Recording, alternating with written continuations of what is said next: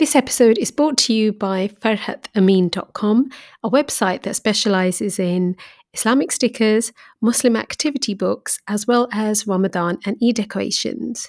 Wholesale and reseller inquiries are also welcome. So visit farhatamin.com today. Two quick messages before this episode begins. Number one, the podcast used to be called A Muslim Mum. That's now changed to Muslimah Mindset. Number two, I have a newsletter called Invest in Yourself. Please sign up to that. That's the way I'm going to be communicating with listeners. The link's in the bio, or you can go to farhatamin.substack.com. That's where I give tips and ideas and let you know what's going on as far as books that I'm reading and podcast recommendations. So love you to join that. farhatamin.substack.com.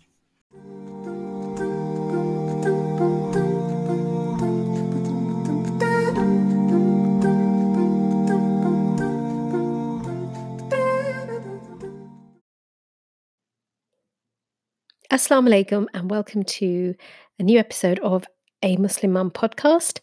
I'd like to start today by um, just reading out a really lovely email I received from Jennifer. Um, she says, I loved your recent podcast about modesty and hijab. I'm a convert and I've been blessed to wear hijab for about six years. I love what you are doing, mashallah. Now, I received this um, email about two weeks ago now, and it's um, just so nice to hear from from you guys. I do um, every now and again get um, you guys reach out to me on email and um, Instagram. My Instagram uh, handle is Farhat Amin underscore UK. But what I wanted to, I just wanted to say to Jennifer that it just made me so happy, and I and it made me happy that my um, podcast is you're finding some kind of useful. Really, that is what I have wanted um, from this pod to ha- to impart some the little bit of knowledge that I have. I'd like to pass that on and um, make that a benefit to my fellow sisters who I may never be able to meet, but we are in each other's du'as, inshallah. Now, today's podcast is about um, Muslim feminism in particular, and we are coming near to the end of this season. And so I wanted to just ask you, um, the listeners, I want to ask you if you have any questions about this whole topic, because I have covered a lot with the different guests. I would really like um, to have any questions that you have, anything that hasn't been answered, anything that you're not sure about, please email me. My email is info at farhatamin.com. And you can um, see there's a contact page on my website, uh, farhatamin.com as well. So that's the best way to get in touch with me because I will reply to emails. And um, I'm also debating what to do for my next season. Um, I I've been busy with um, something really interesting. Uh, I, am in the UK, and both me and my husband we have been doing a course called the Thinking Muslim Co- Guide to Liberalism.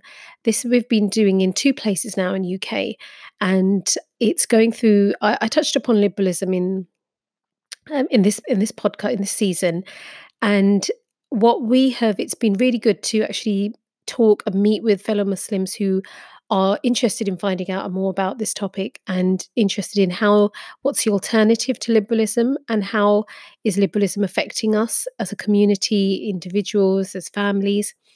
So I'm thinking of doing um, this course.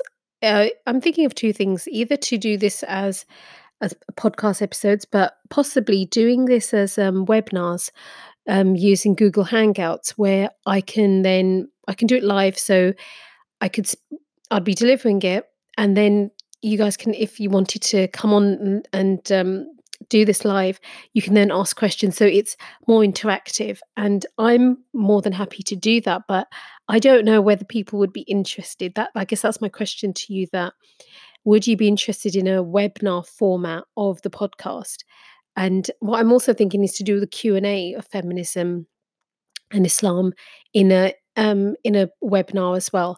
So inshallah, please let me know. I because I'm still I'm going to ask on all my social media what people think, whether they like that, and um, and I think I am going towards this um, the podcast episodes being the next season will be Islam and liberalism because I really do think that is having a massive impact on us. So love to hear from you, inshallah. And um, so yeah, so we'll we'll we'll begin the podcast now.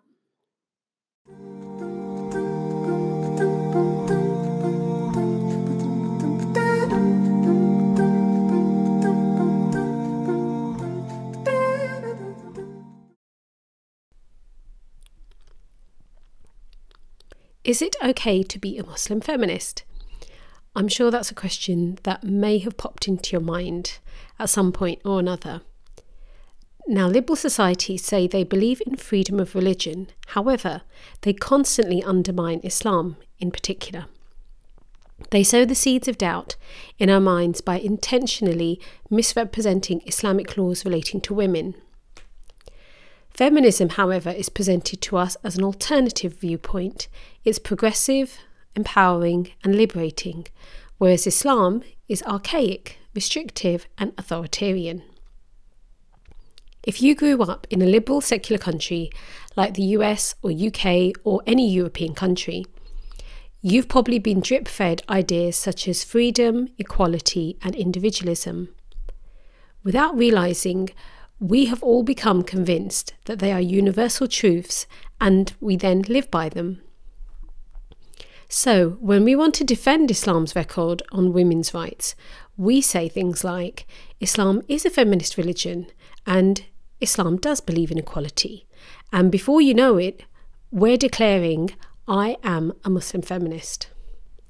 I'm sure you've seen YouTube videos with that title, so, and if you haven't, take a look at them. They they go along those lines. Now, we use principles of feminism to defend Islam, which really it doesn't make sense. Let me explain. Now, feminists say they want to have the same rights as men, i.e., political rights, property rights, inheritance rights, and the right to divorce. Muslims hear this and say, before Islam came to the Arabs of Mecca, women had very few rights. Then Allah subhanahu wa ta'ala revealed ayahs of the Quran to Prophet Muhammad wasallam, which gave women all of these rights. So therefore, Prophet Muhammad wasallam was a feminist, and Islam supports feminist ideals. But this idea, this reasoning, doesn't stand up to scrutiny. If Islam really believes in absolute equality, then why, according to Quran and Sunnah, is the husband the head of the household? And it's his duty to work and provide for the family. Whereas the wife is given the role of a homemaker and has no obligation to spend her wealth on her family. This well established Islamic view of family structure is the opposite of feminism's stance on equality and and family if you look into it as well. I've, I've mentioned this in previous podcasts. Uh, we can find many examples, and non Muslims also point out Islamic rules that do not coincide with equality. For example, why are there only male prophets? Why can a woman not be the leader of an Islamic government, i.e., the Caliph? Why do women have to wear the khimar, the head covering, and the jilbab? That's the loose, um, long dress when they go out, and men don't have to. Why do we have male imams leading salah in masjids and women have to pray behind them? Now, all of these are um, uh, opinions, valid opinions based on you know traditional Islamic sources. These aren't modern. Uh, this isn't a modern version. These have all been accepted for many years. Um, and um, do you notice anything about these questions? It's not a coincidence that they are all topics that Muslim women in the 21st century are questioning as well. And they are questions that really have been put there by non-Muslims. They, it's not just a coincidence um, that this has happened. So the question then is, how can a Muslim square this circle of, on the one hand, being told feminism and Islam are compatible. Um, but then we see blatant contradictions when it comes to Islamic rules. Now, some Muslims try to resolve this obvious disparity by reinterpreting or denying the existence of Islamic rules unless they conform to feminism. For example, Muslim feminist Amina Wadud, you can Google her, has written a book called Quran and Women, rereading the sacred text from a woman's perspective. So she calls herself a scholar and she's written this book and she is advocating very publicly so this this is not backbiting she she proudly does this that we need to reread the Quran and look at it from a woman's perspective now she delivers Friday khutbahs um, sermons and has led prayers of mixed congregations which we know only only men can do that. She also uh, she's also part of Mus- Musawa.org, who are calling for the reformation of traditional family structures. So these three things, being um, a woman is not allowed to lead the Friday khutbah with, uh, uh, and men and women do not pray side to side during you know um, congregational prayers. All of these, everyone, every school of thought agrees on this, but she believes she's one example of someone who says no we can um, we can change we can reinterpret Allah's rules to fit in with feminist ideals. That that's something she she's made a career on. Um, another example is um, there's a third wave feminist website if you want to know what third wave feminism is again look listen to the podcast on feminism exposed um, which is a few um, a month or so back now. So now there is so there's a third wave feminist website called Muslim Girl, which advocates a very liberal, individualistic version of Islam. It's also very, if you see the image, it's very provocative, uh, very sexualized images of Muslim women. So now in 2018, millionaire Gary Vaynerchuk Again, I would say Google him. Uh, he's he's a non-Muslim. He's very liberal. He is invested in this progressive Muslim website, and he says so that their mission can have a chance. So it's straight away it makes you think why would so a non-Muslim is um, investing in a so-called a Muslim website. It's um, he doesn't want to um, spread Islam. He he isn't a convert so you have to question why. Um, so now and then finally, the last example. Um, in a well known TEDx talk titled What Does the Quran Really Say About a Muslim Woman's Hijab by Samina Ali, she says she, she looks at the um, ayah relating to covering and according to her own interpretation, she's not a scholar. She denies the obligation of hijab. That, that's what she basically does. But this video has had millions of views. And so, what I just wanted to illustrate was that there are, when I say there are people, alhamdulillah, they're not in the majority, but there are Muslims who, and they're growing in number, unfortunately, who are trying to say Islam and feminism, you can be Muslim feminist, but in essence, they are, uh, you know, unless I'm mistaken, they are taking equality, personal freedom, and individualism as their guiding principles.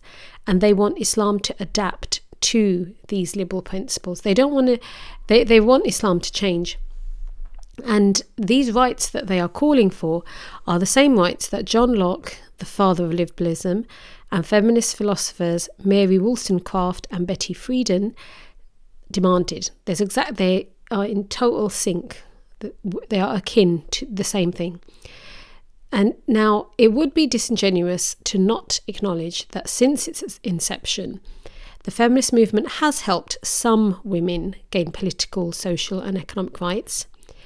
But as Muslims, we must also recognize feminism is an inherently secular movement that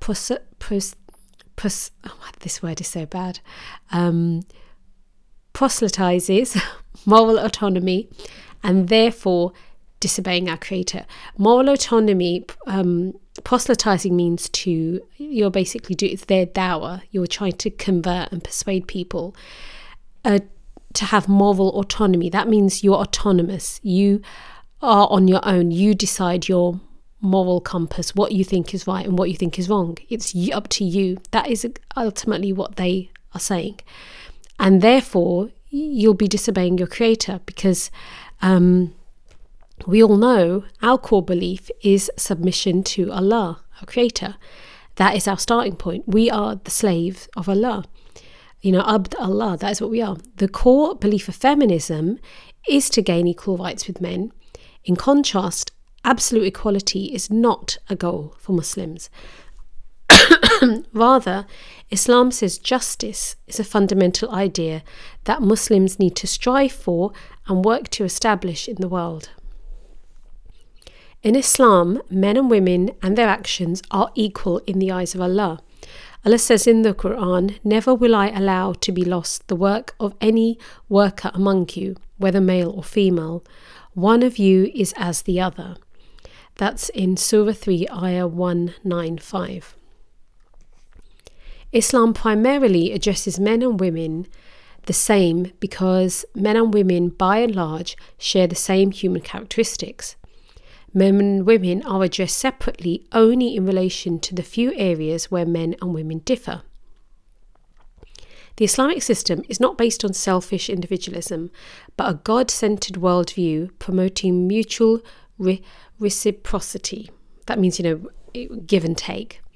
In Islam, women do not serve men, nor do men serve women. Rather, we serve Allah by helping each other and giving to each other based on human needs and the understanding that humans are not all the same. Islam guards the female from the moment she enters the world by rebuking and prohibiting the practice of female infanticide as one of the gravest sins to be committed. Such a religion can only go on to challenge the ill treatment of women and secure her well being at every stage of her life. Through property rights, marriage contracts, political participation, inheritance laws, and dress code, it advocates complementarity with men and not competition. Marriage is the bedrock of family life and the fundamental unit of Islamic society giving us rights and duties to one another. As a wife, she has the right to be provided for, including her own living space, and is guaranteed financial safeguards should her marriage not work out. Yet, Islam does not straitjacket women. It allows a woman to enter the workplace, but not out of the necessity of the struggle to support herself, but out of choice to be pursued at her leisure. In Islam, nobody has a right over her earnings. However, Islam mandates that a man's earnings must be used to provide for the women of the household, irrespective of whether they work or not. Furthermore, as a mother, the woman is given preference for respect with her children over their father. Such is the esteemed role she plays as the heart and soul of the family, and by extension, society. Islam provides a clear and natural and just solution to ensuring justice for all humans and has no need for feminism's vain attempts to reinvent the wheel that Islam set in motion over 1,400 years ago. In Islam, power is not a virtue, it is a burden and, respons- and responsibility. Instead of seeking to empower ourselves, we should empower justice. In Islam, Women are liberated from the servitude of men and liberated from the expectations of other women. It is a virtue which all human beings, regardless of gender, career, or social role, can equally strive for. In the end, true self worth and contentment does not come through submission to any, any aspect of creation, but rather by submission to the Creator Himself and all that He commands. I think it's necessary to address the reasons why some Muslim women and men are turning to secular feminism in the first place. As I just mentioned, uh, the teachings in the Quran and the Sunnah are perfect. However, we must admit that we are imperfect. Globally, we cannot point to any Muslim government that advocate, advocates for justice for all people by applying Allah's laws comprehensively. But we can can't neglect the underlying issues which drive women towards the feminist camp to begin with. For example, there are few spaces in Muslim countries or in Muslim society, you know, um, communities in, in, in the West, which are committed to encouraging Muslim women to reach their full potential and make meaningful contributions. Oftentimes, they you know, Muslim, young Muslim women in particular, turn to non Muslim organisations that take their concerns seriously and place those concerns within the context of a broader feminist struggle against patriarchal systems. And unfortunately, religious um, feminists do they um, have labelled Christianity as being very patriarchal, and you know, is there may there is probably truth in their arguments, but with Islam, again, they've um, they portray Islam as being very patriarchal, the, the whole structure. Um, and so, and what based on experiences of women, they can then see, well, here there's a similarity. And um, what is often attractive here is not necessarily the ideology itself, but its goal of tackling some of the injustices faced by Muslim women. A goal that is not seen to be one to be on the agenda in many masjids and community centres. Muslim women, like many women, also face challenges at home and in society, including uh, domestic violence and sexual harassment. And in some cases, the perpetrators of these abuses use religion to justify and legitimise their action, a problem certainly not unique to Islam. We have to stop accepting unjust practices in our communities that are not rooted in Islam. That that is the only way that things will change.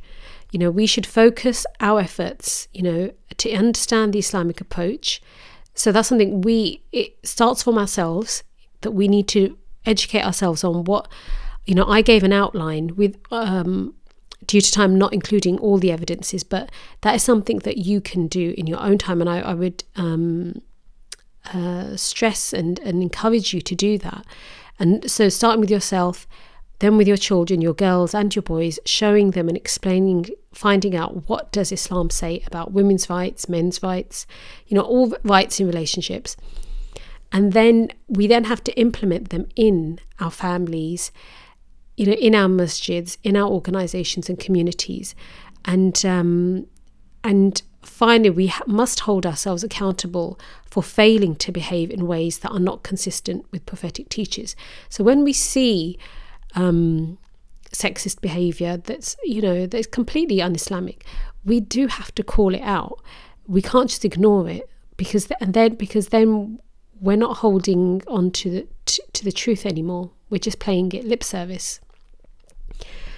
So to conclude, bizarrely, we are living in a time where it has become cool for Muslims to identify as feminists. Um, feminists have really, especially third wave feminism and now fourth wave feminism, has embraced hijab wearing women into the movement. Think of Linda Sarsour.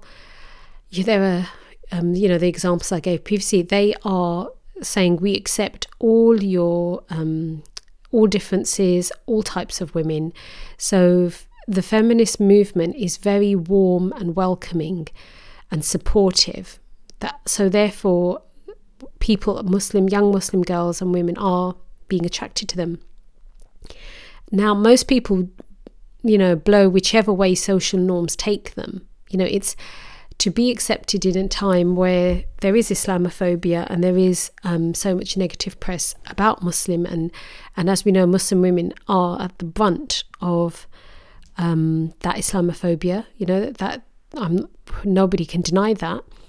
You know, so it's easy to go towards to be attracted to that movement, but we know Muslim feminism will not comprehensively resolve the problems that Muslim women are facing. We just you just have to th- look into what are their solutions to to really um, think about that and uh, and really once you start looking into the Islamic solutions, you know um, they make much more sense. So in place, we need to embrace the Islamic narrative to secular liberal feminism and stand up for what we believe in, even if it is unfashionable, untrendy, or, you know, um, not politically correct. That's what we need to do. This episode is brought to you by farhatamin.com, a website that specializes in Islamic stickers, Muslim activity books, as well as Ramadan and Eid decorations. Wholesale and reseller inquiries are also welcome. So visit farhatamin.com today.